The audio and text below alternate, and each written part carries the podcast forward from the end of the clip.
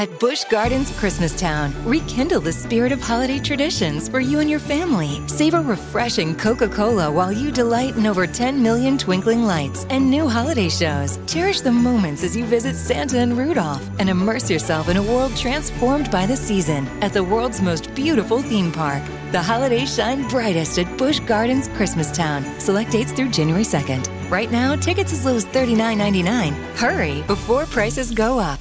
Restrictions apply.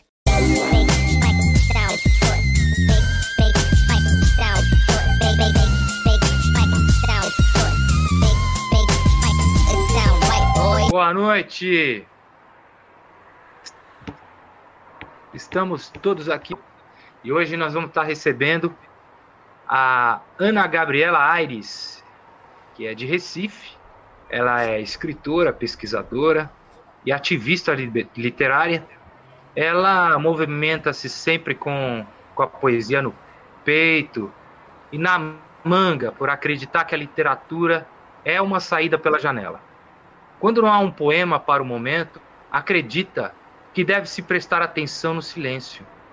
É quando está acontecendo a gestação de uma nova poesia. É... Sejam bem-vindos todos.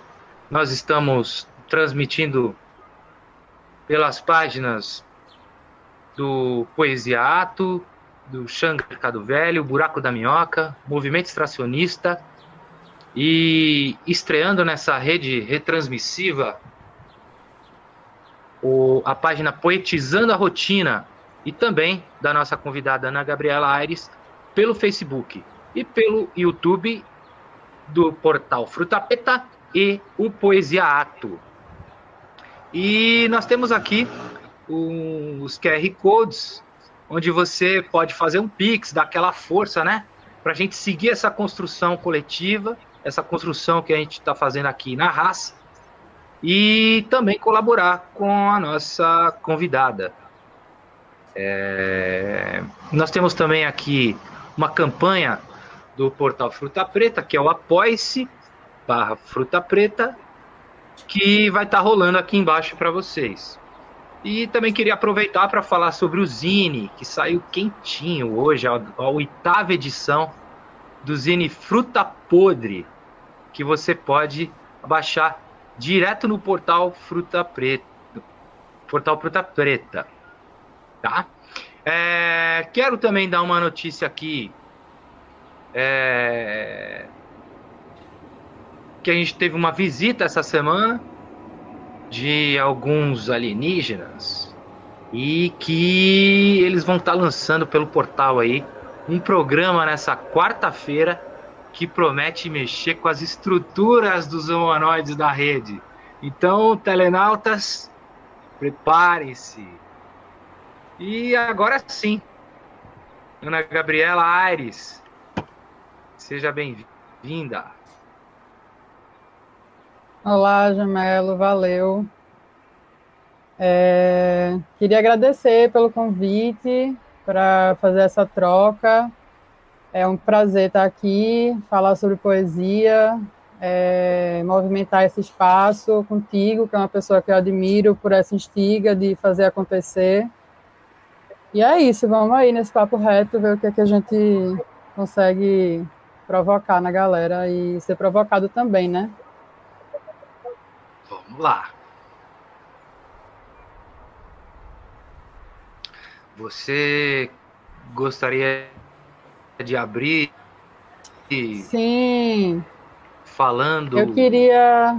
Alguma coisa especial de alguém?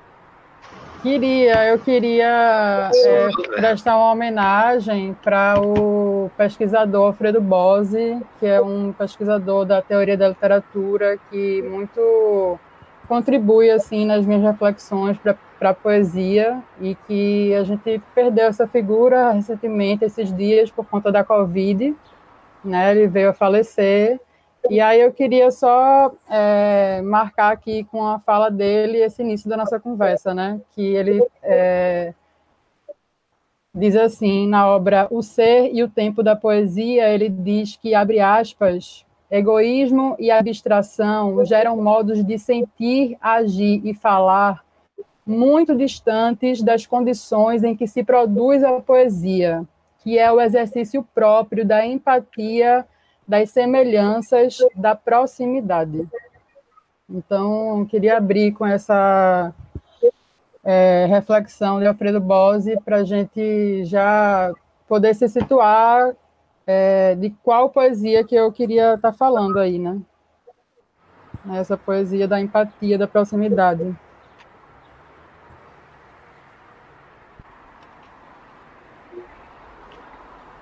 Pois você, você quer recitar uma poesia na sequência, além dessa?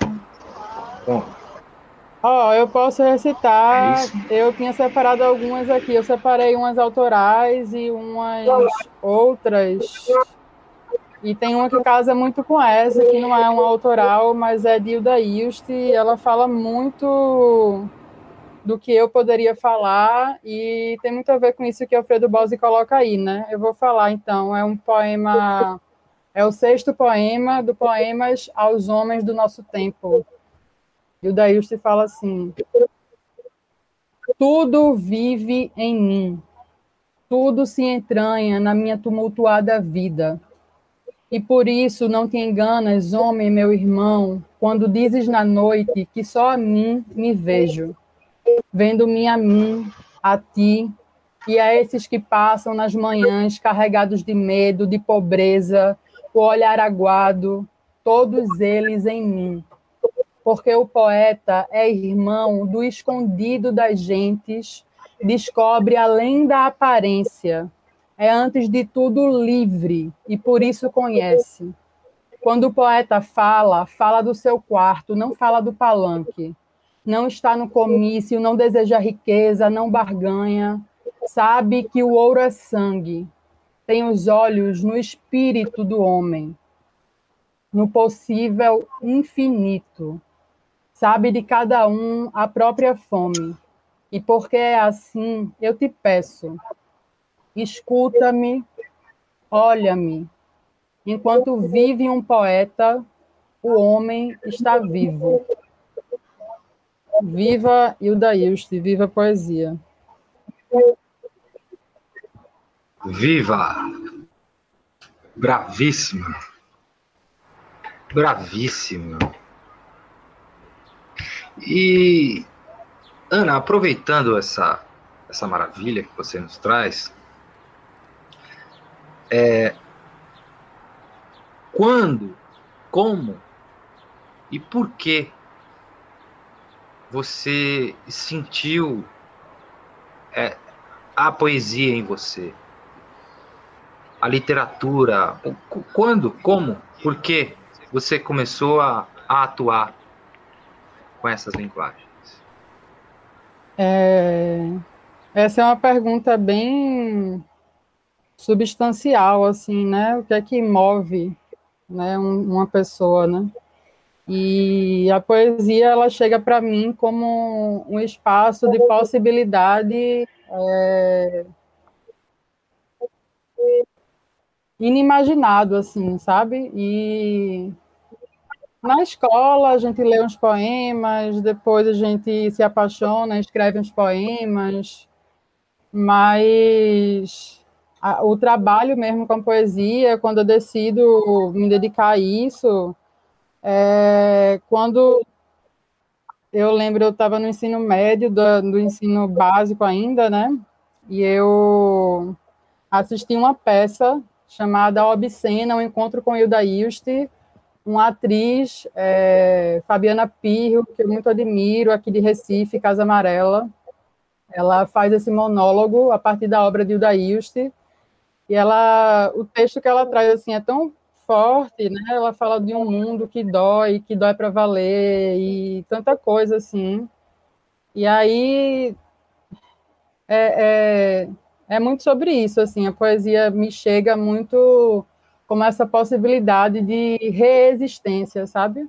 De de conseguir me conectar com outro é, de formas que eu não, não sabia que eu podia antes, sabe? Então, esse trabalho com a língua para tentar alcançar, criar, né, o inimaginado é o que me, me encanta assim da poesia.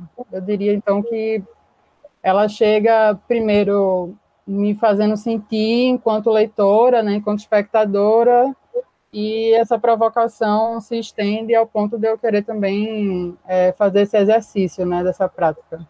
É por aí. Aí eu começo a graduação, né, faço a, a minha graduação em letras no FPE, agora estou no mestrado, pesquisando literatura também, né, na UNILA, e fora isso, agindo também, né, fazendo oficina de poesia, trocando clube de leitura e, enfim, são diversas as maneiras que eu vou me envolvendo aí com a poesia, mas é, vitalmente é uma necessidade assim mesmo.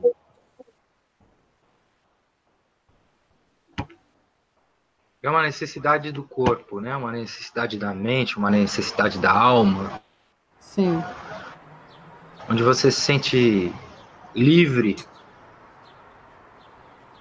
você sente nu no paraíso. é, tipo isso. E tipo isso.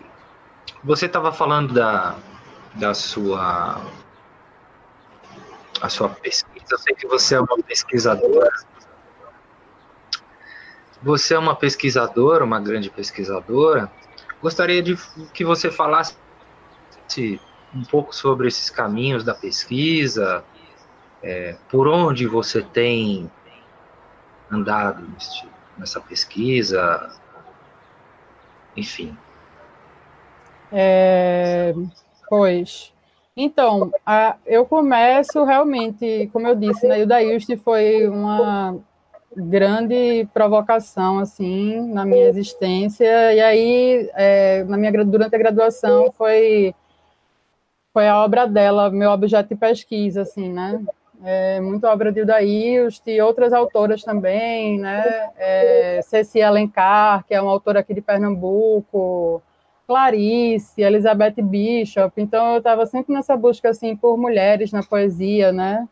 E refletindo o porquê de, do apagamento, né? Se era uma questão estética ou se era uma questão política somente e a gente vai descobrindo né, que tem muita é muito complexo né, esse campo.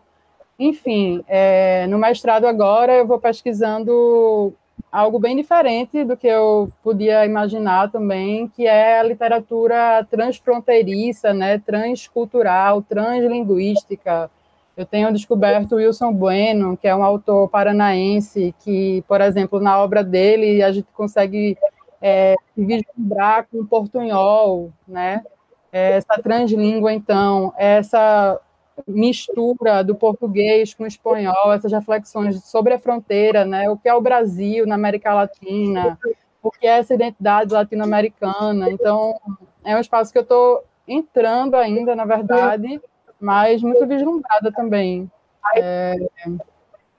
Diria também que houve uma certa mudança, porque na graduação era muito a poesia mesmo, e agora eu estou indo mais para a prosa. Mas é isso, é por aí. Eu, eu tenho caminhado por aí.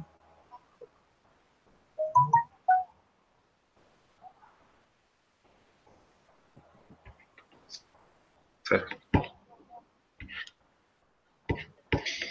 E, e, me diz uma coisa, na como é que você como é que você vê, Ana, é, esse link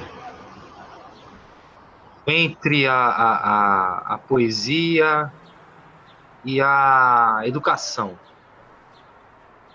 Boa. É, eu sei que você tem um trabalho de conclusão de curso chamado A Humanização pela Poesia, né? Isso. Gostaria que você falasse um pouco dos trabalhos que você faz, dos trabalhos que você fez e dos trabalhos que você ainda pretende fazer nesse lugar e, e falar sobre esse link. Boa. É, que boa essa pergunta, Jamelo. Eu, a minha graduação, ela foi licenciatura, né? Licenciatura em letras. Então, a educação, ela estava ainda mais presente nesse é, pretérito, nesse passado um pouco é, bem próxima, assim, na verdade, né? É, e pensar a poesia e a educação. Bom, a pesquisa que tu cita, que foi o meu TCC, né, minha pesquisa de conclusão de curso, eu analiso uma obra de Hilda Ilst, né, uma obra chamada Alcoólicas, e eu argumento que é, é, o título do trabalho é a humanização pela poesia da necessidade do trabalho com Hilda Ilst, alcoólicas em sala de aula, né? E aí eu faço uma análise desse poema, onde tanto pela forma quanto pelo conteúdo eu consigo justificar a relevância dele para as reflexões referentes às questões humanas, é, as questões profundas, né, humanas, como morte, vida, é, amor, né, até mesmo a questão política, dessa política que a gente vive, né, desse país, Brasil, da bola, da miséria, né, enfim. E tudo isso na poesia tá, é, a poesia ela é um, um local múltiplo, né, de diversas discussões, tudo cabe na poesia, né, tudo é matéria de poesia, então poesia e educação, na verdade, eu vejo como um, uma grande potência revolucionária, porque a partir da poesia a gente pode trabalhar diversos assuntos de forma sensível, né? E eu acho que é uma coisa que falta muito nas escolas, né? É, a gente não trabalha afetividade, enfim. E aí, é, o meu argumento nessa, nesse meu trabalho, nessa pesquisa, é justamente essa importância desse trabalho é, com a poesia em sala de aula, de forma que a gente possa explorar essas potências humanizadoras, né? E aí esse termo eu até tenho uma certa contradição, eu sou antiespecista, então é, o próprio, a própria ideia dessa humanização, né, humanidade, enfim, eu acabo ficando um pouco em, em, em contradição mesmo, comigo mesmo, assim, mas é sobre isso, é sobre a gente é, conseguir humanizar o ser humano, né, no sentido de é, fazer as pessoas, né, no caso da sala de aula, fazer a turma, né, os alunos ali, é, experienciarem coisas que só pela poesia é possível, sabe? Sim. Sim. Eu, eu costumo é, dizer até que é, a gente tinha que ter um ministério da junto, né? A cultura a educação, a cultura é educação, né? Eu acho que o foco central da educação devia ser a cultura, porque tudo que a gente tem hoje é muito engessado e muito atrasado também. As coisas seriam muito mais fáceis prazerosas é, e, e, e, e, potentes se se trabalhasse as linguagens, a subjetividade, enfim, na cultura, né? Que está dentro da cultura. A cultura hum. é a educação. Sim. É, eu quero aproveitar e. Mas isso é um plano também, né? Isso é um plano governamental mesmo de boicote, né? A educação no Brasil, ela não. Tem uma citação de Darcy Ribeiro que eu gosto muito, né? Que é um pesquisador da educação, que ele fala isso, né? Que a educação no Brasil não foi algo que deu errado por acaso, né? O plano é que deu errado. Então, é muito difícil pensar poesia em sala de aula, porque não existe tempo hábil para isso, né? Não existem muitas condições realmente mas eu acho que enquanto educadores, né, a gente tem que subverter e tem que trazer poesia sim.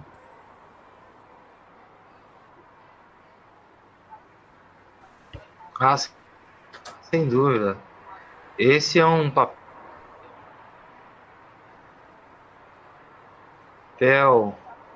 que cabe muito bem né, aos educadores é, modularem a sua forma numa outra frequência, né? É... Antigamente na ditadura se usavam as metáforas, né? A gente dizia sem dizer. Né? O educador tem essa possibilidade de transformar. Eu quero saber do seguinte: você está em Recife, nós, né?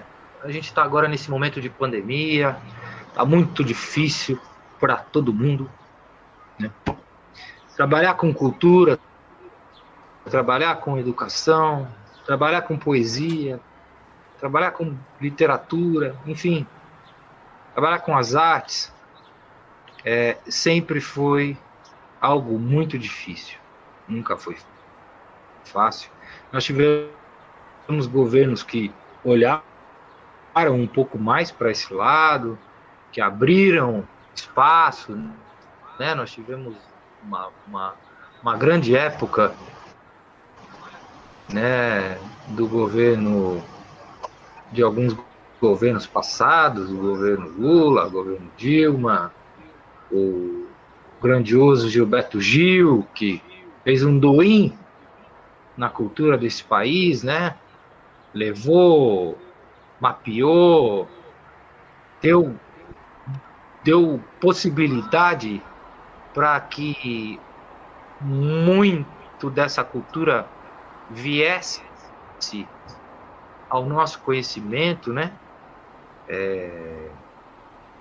Eu me lembro que eu, eu, eu tive reunido uma ocasião com uma pessoa que participou desse projeto quando ele começou e, e, e que eles visitavam diversas aldeias, diversos, diversos lugares estavam completamente afastados, completamente longe do, do, desse, dessa possibilidade, e lá eles forneciam peças, né, antenas, para que tudo aquele e, e agora que tem, que é um governo inimigo da cultura, inimigo das liberdades, inimigo das subjetividades, é, eu queria saber como é que está esse momento para você e eu queria saber como é que você descreve a, a cena poética, a cena literária brasileira a partir de, de Recife. É, pergunta bem difícil, assim. Esse final, principalmente. Mas vamos lá, assim, por partes, né? É, tu coloca essa questão de nesse contexto, né, muito difícil que a gente está inserido, e realmente é um... Há diversos ataques, né, é, diretos e indiretos, aos artistas, aos educadores, né, censura, e é um pouco desesperador, assim, né, ao mesmo tempo em que eu acredito muito, e talvez isso seja uma utopia, um. Não sei, assim, até que ponto. Enfim, a gente tem uma parte que quer acreditar e tem outra parte que teme, né? Mas eu acredito muito que uma crise como essa, ela vem para fazer com que a gente sinta a necessidade de falar, de gritar, de se comunicar, de se conectar também, né? Então, eu acho que, por exemplo, um movimento como esse que está acontecendo aqui é fruto desse contexto. É, a Zine Alemar, que eu faço com a galera, a gente reúne, convida, é fruto desse contexto.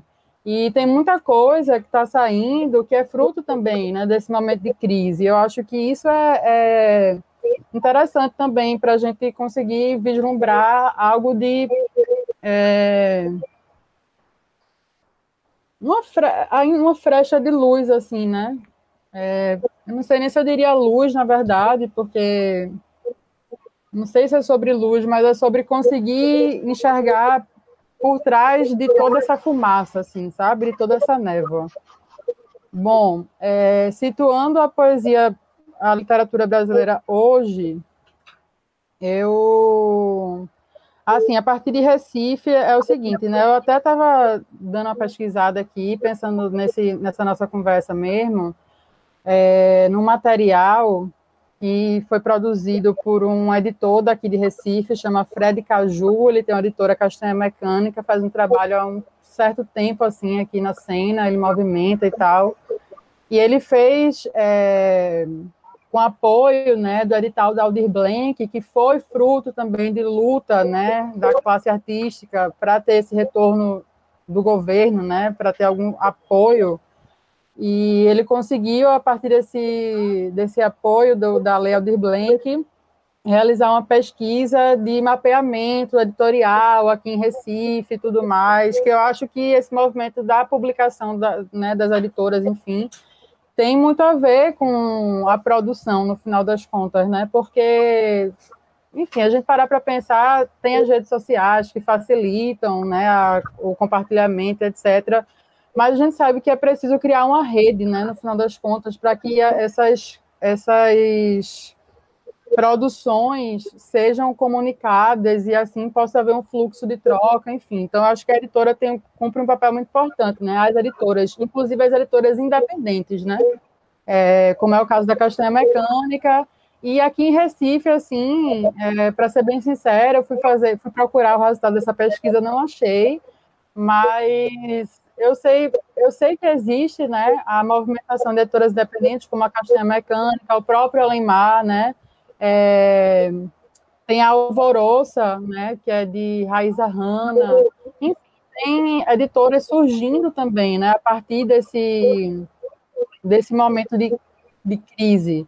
Né? Então, eu acho que isso é geral, no final das contas. Eu diria que nacionalmente, assim, eu não sei se eu consigo te dar um panorama, é, né? Mas pensando Recife, São Paulo, né? Que foi, foram os espaços que eu mais tive tendo essa, esse, esse contato, né?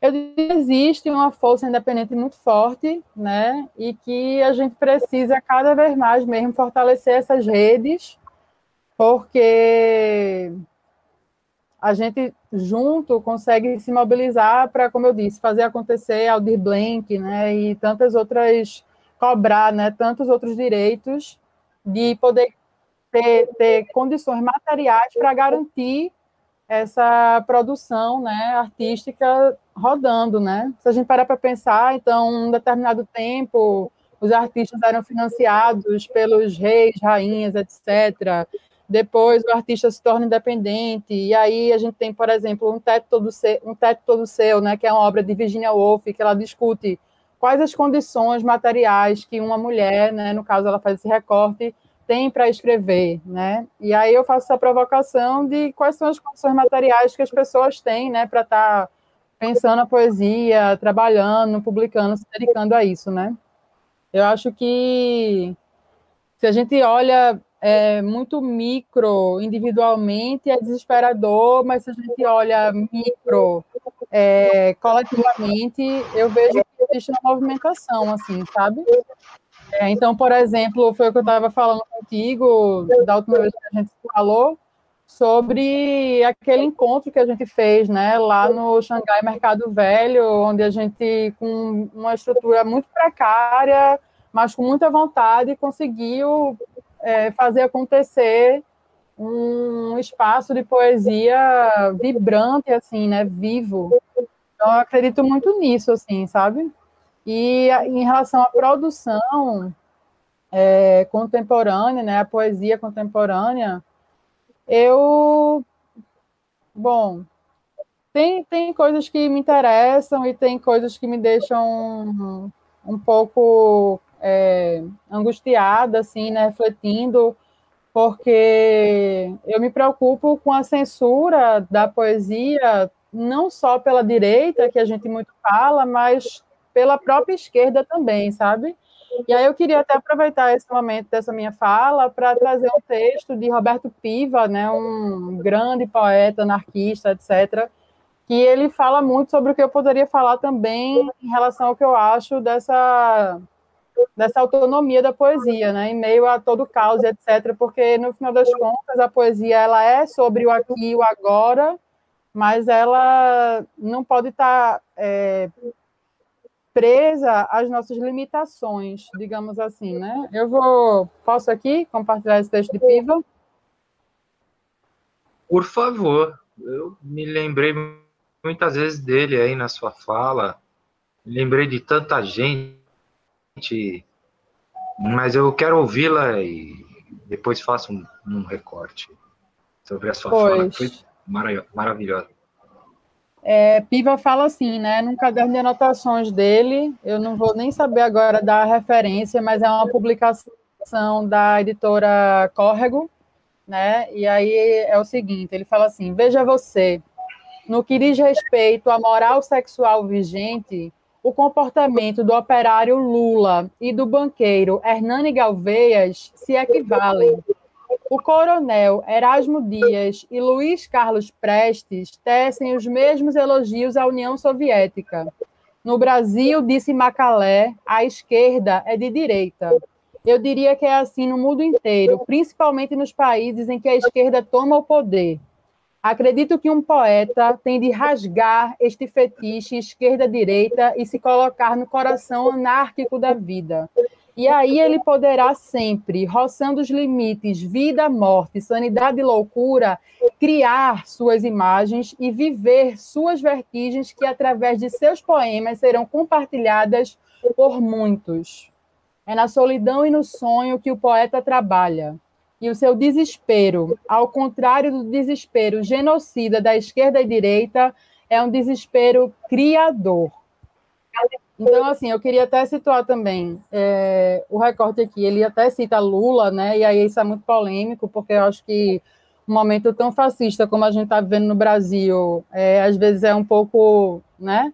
Mas eu, em nenhum momento aqui estou me colocando é, contra, né? Eu acho, inclusive, que existem soluções mais imediatas aí, que vai acabar sendo uma esquerda mas enquanto poeta, né, eu espero da, da minha classe é, e a minha produção é muito nesse sentido de realmente rasgar todas essas imposições que nos são colocadas, né? Então é criação, sabe? É, é o direito ao sonho, como também defendeu Antônio Cândido, né?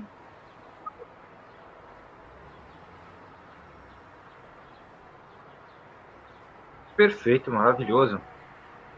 Maravilhoso. Eu, eu quero aproveitar e dar um salve aqui, porque tem bastante gente nos assistindo. E mandar um salve pro André Luiz, mandar um salve pro Luiz Cavalcante, grande poeta, o Roger Thierry, que também lançou um livro maravilhoso, junto com, com o Max. A um abraço para Roger. Falsete, um abraço para todos. Né? O Valo Velho, que teve com a gente no passado. Abração. É, a, a minha companheira Sheila Fireman. É, deixa eu ver aqui quem mais. Uh, vamos lá. Eu, eu tenho uma. Eu tenho uma. Eu tenho um. Eu vou fazer um, um break aqui para lembrar a galera que nós estamos sendo retransmitido pela nossa rede de associados, pelo Poesia Ato, pelo Poetizando a Rotina, que está chegando com a gente agora nessa soma também. Inclusive, quem quiser, entre em contato, que a gente está aumentando esse cordão, que não é invisível. O Buraco da Minhoca, Xangai Mercado Velho, o Movimento Extracionista e também pela página da Ana Gabriela Aires pelo Facebook e pelo portal Fruta Preta e pelo Poesiato no YouTube, aqui no YouTube. É, quero também lembrar é, que está passando aí embaixo, a campanha do portal, que é o apoie, o apoia.c barra fruta preta, que é para ajudar a gente a continuar nesse trabalho que a gente está fazendo aqui de peito aberto. E tem o, o QR Code, o QR Code azul, que está aí embaixo da Ana, que você consegue fortalecer o trabalho da Ana diretamente. E do outro lado, aqui do meu lado, o o QR Code do Fruta Preta. É, o nosso querido irmão de luta, de guerra e paz, Valo Velho, está perguntando aqui: de que modo a, a, a poesia pode remodelar a superfície ou a profundidade da linguagem em seus mais amplos aspectos no que tange o exercício da comunicação das pessoas comuns? Que pergunta massa. É... Massa. Agradeço aí a participação do Valo Velho, um abraço. É, foi massa assistir aí o programa de vocês, ideias massa. E então, sobre essa pergunta, é o seguinte, né? Primeiro, tudo que eu gosto de, de pensar a poesia é como algo inutilitário, né? Então a poesia ela não tem utilidade nenhuma, né? Imediata nenhuma. Ela tem reverberações, mas que não são exatas, não são objetivas, são totalmente subjetivas. Então ela se distingue da comunicação justamente porque para a poesia uma pedra ela pode significar milhares de coisas além do objeto pedra, né? Então, a poesia não funciona muito para a comunicação, né? A poesia é sobre a gente é, conseguir aguçar a nossa imaginação, né? É, mas quando tu fala assim de é, pessoas comuns, etc., eu lembro muito, é, foi o que me veio assim primeiro à cabeça, né? É uma, uma cidade aqui, na verdade, o interior aqui do estado de Pernambuco, é, tem várias cidades pequenas onde o pessoal lá se cumprimenta por poeta. E toda esquina tem um, um são ou um bêbado tocando violão e falando poesia. Né? Então, eu acho assim que a poesia, ela, é, não sei se ela essa, essa coisa da, da, comunicação, da linguagem, não sei até que ponto isso pode funcionar, porque, como eu disse, a poesia, nesse sentido, ela é inútil. Mas, em relação às pessoas, ao que ela pode transformar numa, no local onde ela existe, né? Eu acho que é um poder de, de proporcionar justamente o direito ao sonho, né? O direito a a realmente essa resistência, né? Eu gosto de frisar resistência foi uma provocação, é uma modificação da palavra resistência, né? Que eu pesquei do Teatro Oficinas, é Celso, né? Fala isso assim da resistência. E eu gosto muito porque é justamente essa outra possibilidade, né, de, de existir, né? Então, eu acho que a poesia, e quando, e quando a gente pensa pessoas comuns e poesia, eu gosto muito também da gente poder refletir é, o quão é violento, às vezes, esse local de, de da arte, é, que colocam a arte, no caso, né, de, como algo é, que, é, que serve a uma elite. Né? Isso é mentira, isso é, é, é, violento porque nega esse direito né, ao sonho, à imaginação, e é, eu gosto de pensar que a poesia, ela, inclusive, antes de ser compreendida, ela deve ser sentida, né? Então, quando a poesia ela fala das questões do ser humano, saudade, dor, morte, paixão, é, não importa, você escutou, né? Você aquilo vai bater em você de alguma maneira. Então, eu acho que essas, essas são as, as possibilidades de transformação que a poesia traz, sabe? Acho que é por aí, assim, não sei se eu respondi, mas, bom, qualquer coisa também pode dar o retorno aí. Foi uma ótima pergunta. Sim. Eu, eu, eu, eu entendo que a poesia, ela ocupou, a, a literatura, a poesia, elas, elas estiveram num pedestal da elite durante muitos anos e com movimentos é, de base, é, como, como foi iniciado lá com, com, com Pezão, com Sérgio Vaz, é, Alessandro Buzo, tanta gente da, dessa, dessa periferia que que sacudiu esse lugar. Tiro, derrubou a poesia de lá e trouxe a poesia aqui, aonde ela realmente está. Porque a, a academia ela vem depois. A coisa acontece antes. A academia ela sai da academia e ela vai estudar o que está acontecendo lá fora. Então a coisa vem antes desse, desse, desse lugar que antes não nos era possível, não nos servia. E essa coisa inverteu, porque hoje, principalmente no momento de hoje, quem está produzindo cultura, quem sempre produziu cultura nesse país foi o povo, que é quem sempre deu um jeito de fazer aquilo que queria fazer, mesmo sem ter condições financeiras, mesmo sem ter muito, às vezes tempo.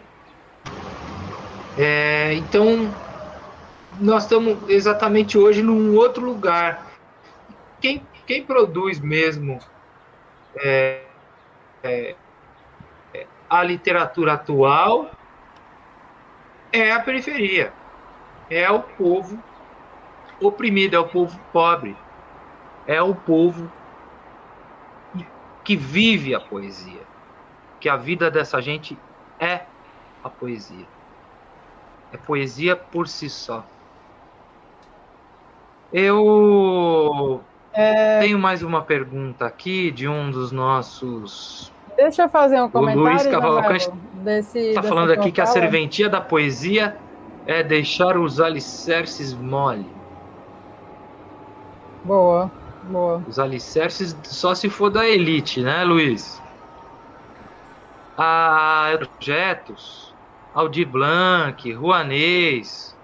Por que pontes de acesso? A galera aqui de baixo, claro, pois não, pode falar. Depois eu Eu acho que deu um, deu um delay, assim, mas eu vou falar. É... O que eu ia falar, velho? é...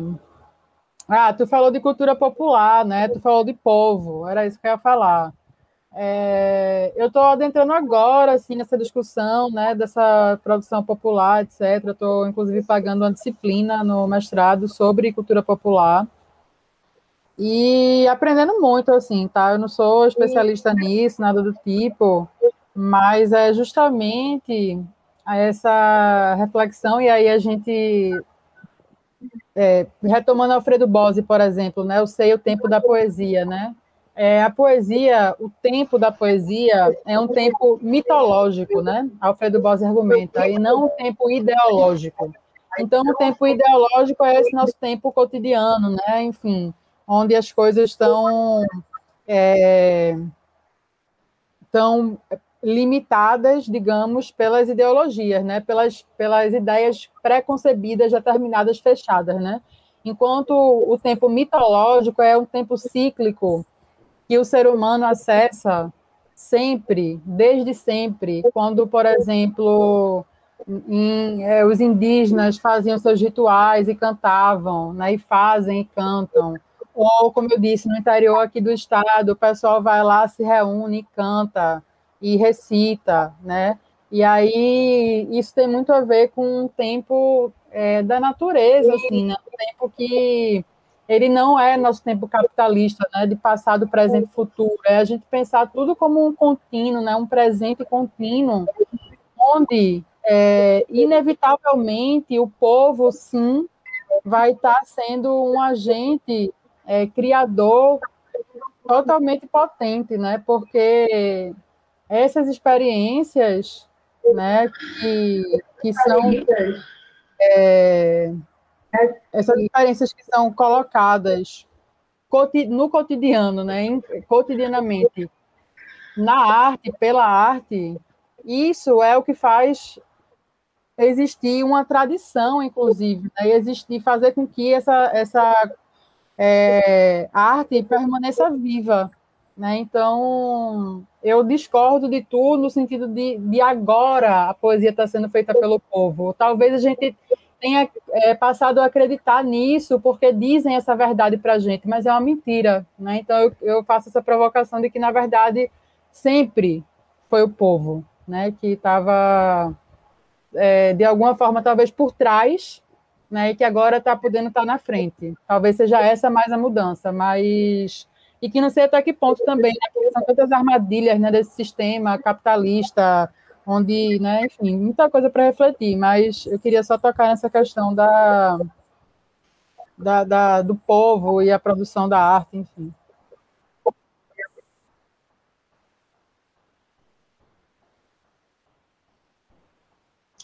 O, o portal Fruta Preta tá mandou assim seguinte, a seguinte frase aqui. Eu acredito na ciência, mas a arte veio antes. Uma frase do Marcos Paron que define bem aquilo que você acabou de dizer, né? Sim. Sim. É, eu tenho mais, eu tenho aqui mais uma, uma... então vou te vou, vou refazer a, a pergunta que eu ia te fazer. Pode fazer. A gente está se encaminhando aí para os minutos finais. Eu, é, e aí, então, esta, estas leis e projetos, Aldir Blanc, Rouanet, etc. Por que pontes de acesso a galera aqui de baixo entra como participante e não como consumidor? Pois é. Essa aí eu não sei, porque inclusive eu nunca acessei também. É, agora sim, eu, como eu disse, né, uma, umas certas esperanças que vêm surgindo assim, de um aparente. Bom, isso é muito também um, um panorama que eu acesso, né, a partir. A gente vive nas nossas bolhas também, no final das contas, né? A gente acha que está em rede, mas a rede é uma bolha. Então, assim, na minha. É, no meu panorama assim, dessa minha bolha, o que eu vi foi muito movimentação de busca das pessoas que acessam em compartilhar o como acessar. Né? Eu não cheguei a adentrar e tal, mas eu vi uma movimentação nesse sentido. Então, há alguma esperança, porque, assim, sinceramente, falando de tal, governo, etc., é uma. Existe sim uma. Uma. Qual a palavra usar? Bom, uma elitização, né? Uma. É, um sistema né, de meritocracia, né? enfim. E, assim, é complicado, porque esses editais, por exemplo, eles, eles, usam de linguagens que muita gente não tem acesso realmente, né? Tanto, enfim, burocracias, né, que dificultam. Por exemplo, a Aldir Blank, como eu ia dizendo da questão do meu, da minha esperança, foi ver é, muitos amigos, assim, da periferia, etc., acessando, sim, é, esse suporte né, da, da Lei Aldir Blanc, por exemplo, conseguindo fazer rodar festival, conseguindo é, fazer rodar projetos de diversas maneiras, né, artísticos ou de pesquisa. E eu vi que, que isso aconteceu sim, assim, pelo menos aqui em Recife eu vi, sabe? Não sei como é que está em São Paulo, não sei no Paraná, não sei no Rio de Janeiro, não sei em Minas, não sei no Pará, não sei Mato Grosso, não sei, mas assim, é o que eu disse, é a minha bolha, assim, que eu vi que algumas pessoas acessaram, talvez de alguma maneira é, esteja havendo uma modificação mais interna, mas no final das contas é isso, é um sistema é, que né, só, enfim, só alguém realmente que tem E aí isso, isso reflete também, é, apesar de tanto retrocesso né, nas eleições, existe né, quem esteja querendo fazer é, diferente, e talvez seja isso, não sei, é, é, complexo. Eu tenho um pensamento um tanto anarquista também em relação à política, então, no final das contas, acabo não acreditando que o Estado pode dar realmente, ou interessa ao Estado dar algum suporte, no final das contas, mas a gente está aí guerreando, né? É, e tentando fazer acontecer. Eu acredito muito nessa luta independente mesmo, né? Mas eu reconheço que é totalmente diferente quando você tem um auxílio material financeiro, né, para ser mais objetiva, para que isso aconteça, é óbvio, né? E aí acho que é a gente tentar, enquanto rede, também é, ir compartilhando e trocando para poder modificar o cenário de alguma maneira. Mas é uma questão realmente assim que vale a pena a gente refletir.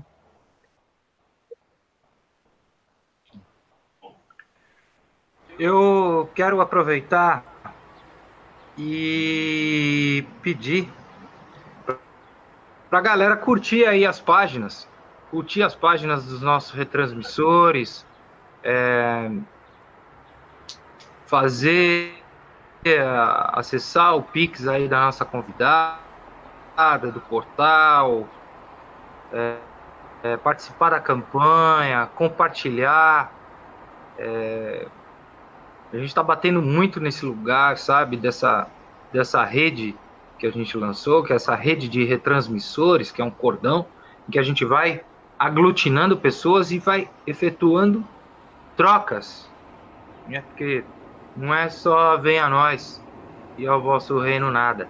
A gente está efetuando trocas, estamos criando laços, afeto, porque tem muita, tem muito conteúdo, tem muita coisa que infelizmente não consegue, a gente não consegue acessar. Quando eu falei daquele, daquele rompimento da, da, da, da periferia, é exatamente nesse lugar de conseguir fazer o povo acreditar que, ele, que, ele, que aquilo é para ele também. Porque até então isso tudo foi sempre negado para nós. Isso nunca foi possível para nós. A gente nunca sonhou nisso. A gente sempre foi preparado para ter um emprego e falar amém. Então, a gente está Tá caminhando aí para os minutos finais. E, e gostaria que você, para gente, é, fizesse suas, suas considerações e, e já agradecendo a sua participação, papo. É, pode ficar à vontade. Ô, Jamelo, eu que agradeço muito. É, passa muito rápido o tempo aqui, né? Tem, ó, antes, antes da, da, da, gente finalizar, tem mais uma pergunta aqui. Pois. É, você diria que essa linguagem de acesso à secretaria, numa formação de exclusão, o Valo Velho É, eu não ouvi o final. De exclusão, Valo Velho.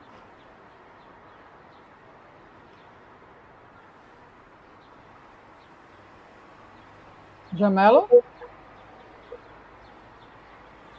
E o Jamelo? De exclusão, Valo Velho e Jamelo. Essa linguagem das secretarias. Sim, sim. Com certeza, sem dúvida nenhuma. É, é uma forma né, de barrar. Então, existem diversos meios né, da gente poder é, projetar e fazer as coisas acontecerem. Então, por que né, somente um tipo de gênero, somente uma forma de acesso? Por que tão burocrática? Né? Isso aí sem dúvida nenhuma, é uma forma de exclusão, né? Inclusive, É, lembrei agora de um edital, é, desculpa, um edital não, um projeto que passou no edital da Audi Blank, que o pessoal tinha essa provocação. Eles abriram para uma chamada pública de ensaios, mas que eles falavam que podia ser ensaio fotográfico, audiovisual, escrito, justamente nessa provocação de não querer excluir, porque de repente eu tenho mais é, condições de criar com determinada linguagem e você tem outra, e o Valo Velho tem outra, e as pessoas têm outras, e de repente eu vou me sair melhor porque a minha é a linguagem, né, enfim, escrita, sei lá, sabe? Então, assim, sem dúvida nenhuma, os aparelhos do Estado são aparelhos de opressão, né? Por isso que eu digo que eu não sei se eu acredito muito no final das contas. Eu acredito que talvez a opção, a, a nossa saída seja a gente se articular. Então, né, eu saco da linguagem, tu tem a ideia, vamos escrever junto, saca? Acho que pode ser algo nesse sentido assim também. A gente tem que sempre tentar achar formas de driblar esses mecanismos que são, sim, sem dúvida, de exclusão. Inclusive, fica aí também a provocação, toda exposta várias coisas para fazer, mas a gente arranja tempo. Eu acho que é sempre é, potente fazer essas criações coletivas. Então, quem sabe aí? Portas abertas. Eu, eu, eu não sei se eu, se eu podia dizer o que eu vou dizer aqui agora, mas é, a gente a gente tem uma ideia que, né, na verdade, elas já estão prontas, a gente só vai soltar isso daqui a pouco. E vão ser algumas oficinas que que elas vão ser realizadas aí pela rede para capacitar é, os telenautas, né? aí para poder aprimorar, para poder dividir conhecimento, para facilitar, porque não é o conhecimento ele é para ser divulgado. É, é, é, é pra, a jornada aqui é de polinização. É, o Roger Thierry está falando aqui. Jamelo, fala para Ana que eu vou entrar em contato com ela para mandar o meu livro. Eita, que massa! Pode Thierry. entrar mesmo, eu quero, hein? Vou cobrar. Nós vamos falar com o Thierry também para ele vir falar do livro dele aqui, que tem um canal maravilhoso. Massa! Quero muito ver esse livro aí. Bom, a gente está caminhando mesmo para a finalização. Eu quero agradecer a todo mundo que esteve aqui com a gente. É... Quero pedir para que vocês curtam as páginas, para que vocês compartilhem, mandem no WhatsApp, procurem o fanzine Fruta Podre, que está especial. Quer participar do fanzine? Entre em contato com a gente. Ninguém aqui é, tá com, com, a foice na mão, não, para dizer que o que você está fazendo é arte ou não é arte. Quem é? Quem somos nós para dizer que é ou não é arte? Manda para gente. Vamos fortalecer, vamos publicar, vamos republicar. Procure lá o, o portal Fruta Preta, conheça lá o programa de notícias mais alucinante do Brasil, do Emerson M, que é o WhatsApp, um programa maravilhoso, muito inteligente. Temos também um programa que é o 4 e 20, 4 para quarta 20, quartas 20, quartas 20. É, é, e temos também futebol e arte, que tem um programa maravilhoso. E na quarta-feira da semana que vem tem um programa que promete trazer muita coisa nova aí e mexer com a galera de verdade. É, vai ser um programa, um programa profundo. Então, Ana, eu quero que você faça suas considerações finais é, e fala uma poesia maravilhosa para gente, pessoas que que que, que conhecem, hum, que se lembram, né? Tem na mente muita coisa maravilhosa. Muito obrigado por você ter aceitado esse convite, tá? É uma honra para nós. É, eu agradeço muito pelo espaço, né, para essa conversa. Muito massa mesmo. É, agradeço a você, a galera que está aí comentando, perguntando, interagindo, né? Porque é isso que dá sentido também, né? A gente poder fazer essa troca ser cada vez mais ampla. E enfim, um abraço em quem está assistindo agora, em quem vai assistir depois, né? Que isso vai ficar aí para posteridade, né? É, a internet dá essa condição da gente ter esse arquivo, isso é muito massa. Então, é, um abraço aí para todo mundo. Eu queria realmente deixar esse agradecimento pelo espaço e dizer que é, tem um canal aí, né, o Agonofrenóis, que normalmente é, a gente compartilha conteúdo, está parado agora, mas que quem se interessar de é, né, chegar junto para refletir sobre poesia, etc., está lá no Instagram, tem aqui no YouTube também, qualquer coisa pode me pedir na rede pessoal. É, e tem o Alemar, né, que é a Zine, que eu organizo com Sumaia Nascimento, uma artista plástica, amiga queridíssima, amada aqui de Recife também. A gente está na terceira edição, né, lançou a terceira edição no final do ano passado, é, tem um pouco mais de espaçamento aí, né? Mas que a gente tá para lançar a quarta edição em breve, vai rolar, então chegar junto também, ficar ligado para a gente fazer essa articulação. Deixa o convite aí para vocês que estão assistindo.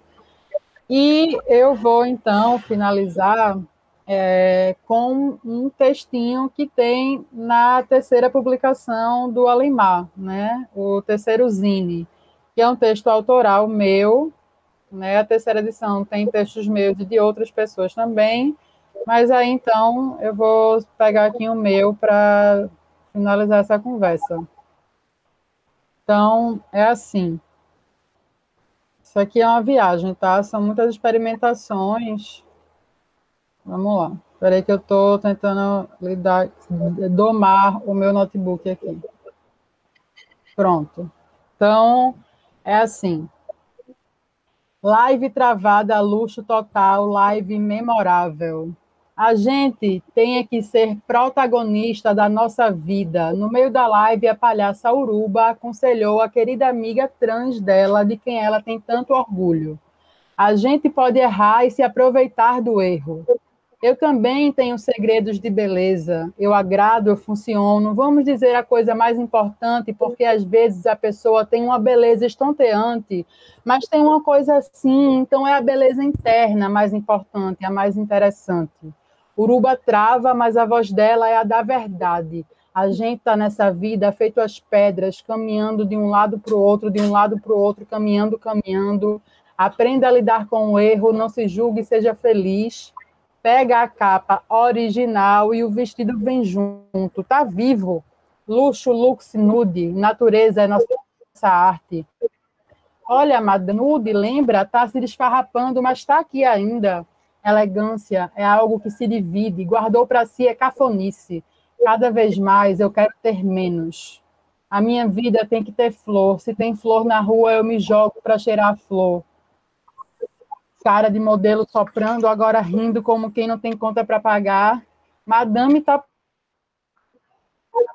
aço mosqueteiro rosa e lilás, grande como o gigante do papelão.